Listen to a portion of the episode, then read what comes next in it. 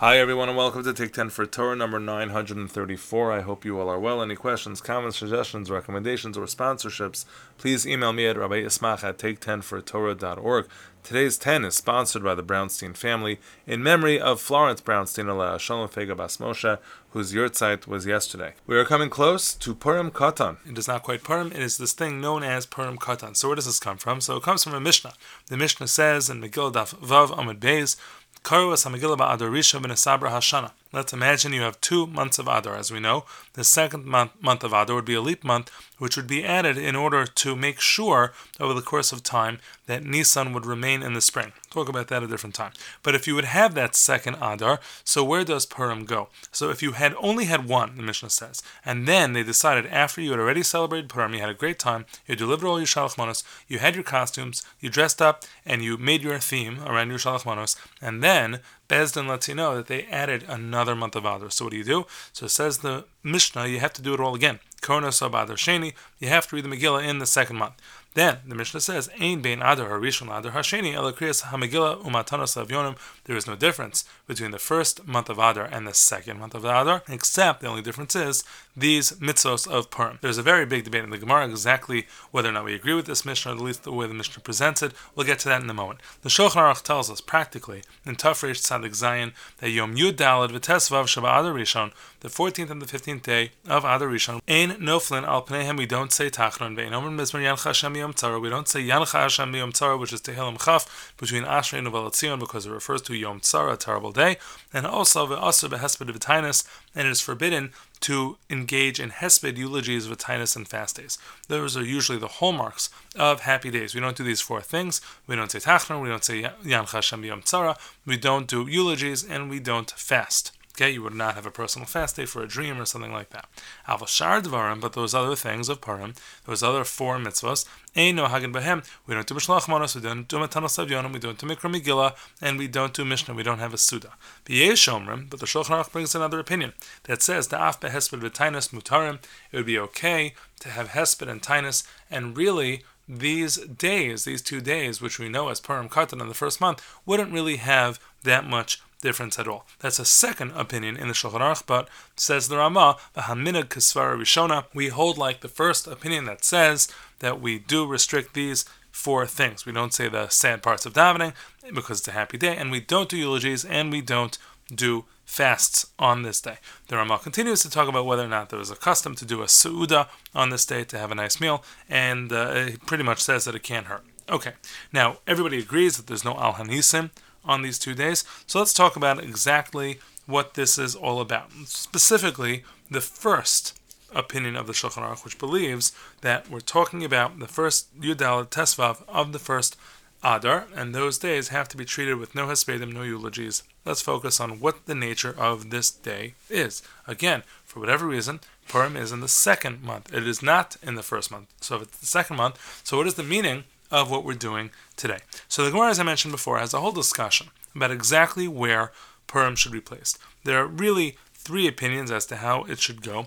What it boils down to, one opinion says that's Rabbi Elazar ben Rabbi Yossi, who says it should be in the first month. Rabbi Shimon ben Gamliel, who says it should be in the second month. The Gemara there wonders, in Daf Vav, Amud Beis, why do they hold what they hold? So when it comes to Rabbi Elazar ben Rabbi Yossi, so the Gemara says, Ein Ma'avir and Al HaMitzvos. The reason we got to do it in the first month is because we don't want to pass by a mitzvah. You have an opportunity to do a mitzvah, so you should do it as soon as you possibly can. Shimon ben Gamliel, the other opinion in the Gemara there, which says that you are supposed to do Purim in the second month, as we, by the way, do it.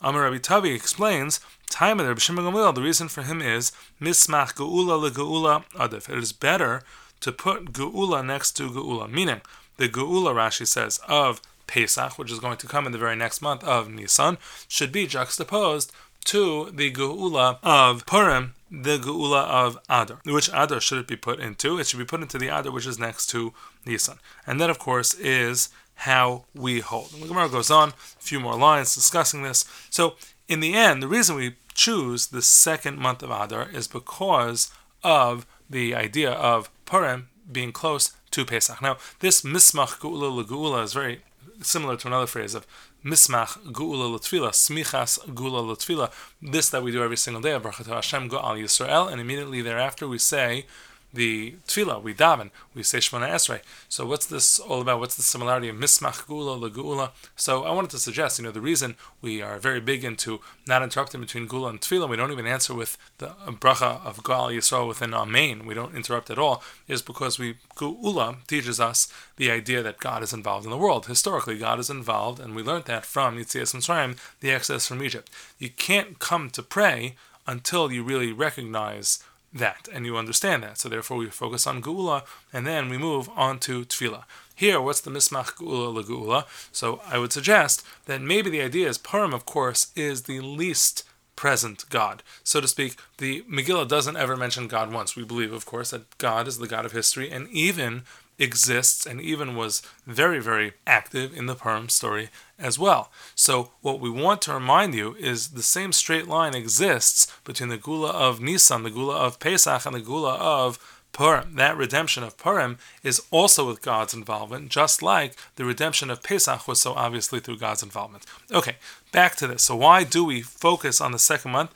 Because of the redemption of Nisan. But then, why do we do anything in the first month? So, this is a very important question. The Chassam Sofer asks this question, and he asks it actually in a bit of a stronger fashion as well. He doesn't understand why it is that we don't believe in this idea of Ein Ma'avirin al HaMitzvos. Why don't we create this holiday and specifically created in the first month? Because how can we pass by the opportunity?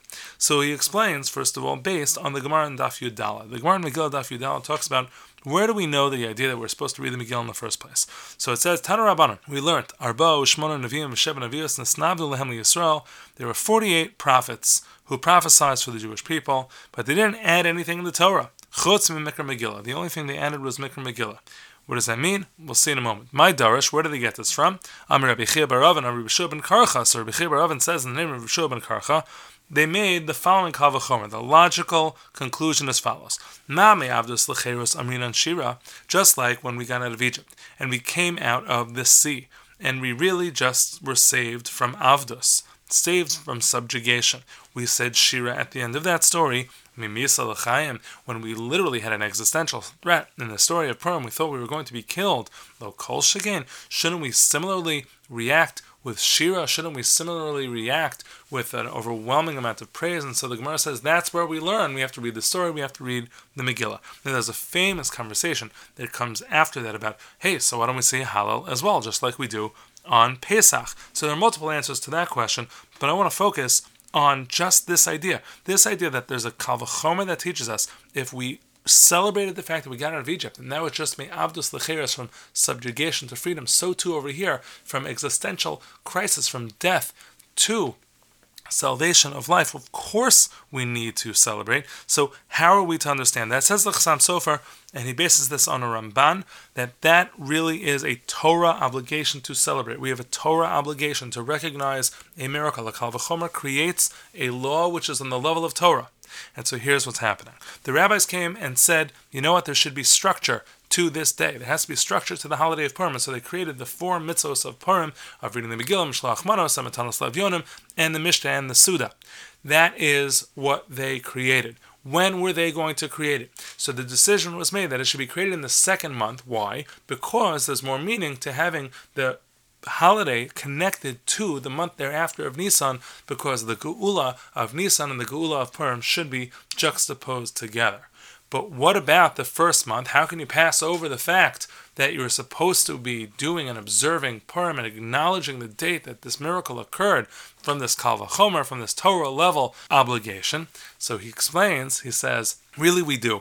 Really, when that day comes, the day of Yudalad, the day of Tesvav, 14th and 15th of Purim, we celebrate. How do you know we celebrate? We don't say Tachanun, we don't say Lamnatzeach, but more importantly and more classically, we do not do Hespedim, we do not do Tanisim, we don't do eulogies, we don't do fasts. Those are things we do not do because we are celebrating this day as a day of a miracle, as the Torah requires. We cannot possibly be sad and make ourselves sad on these days.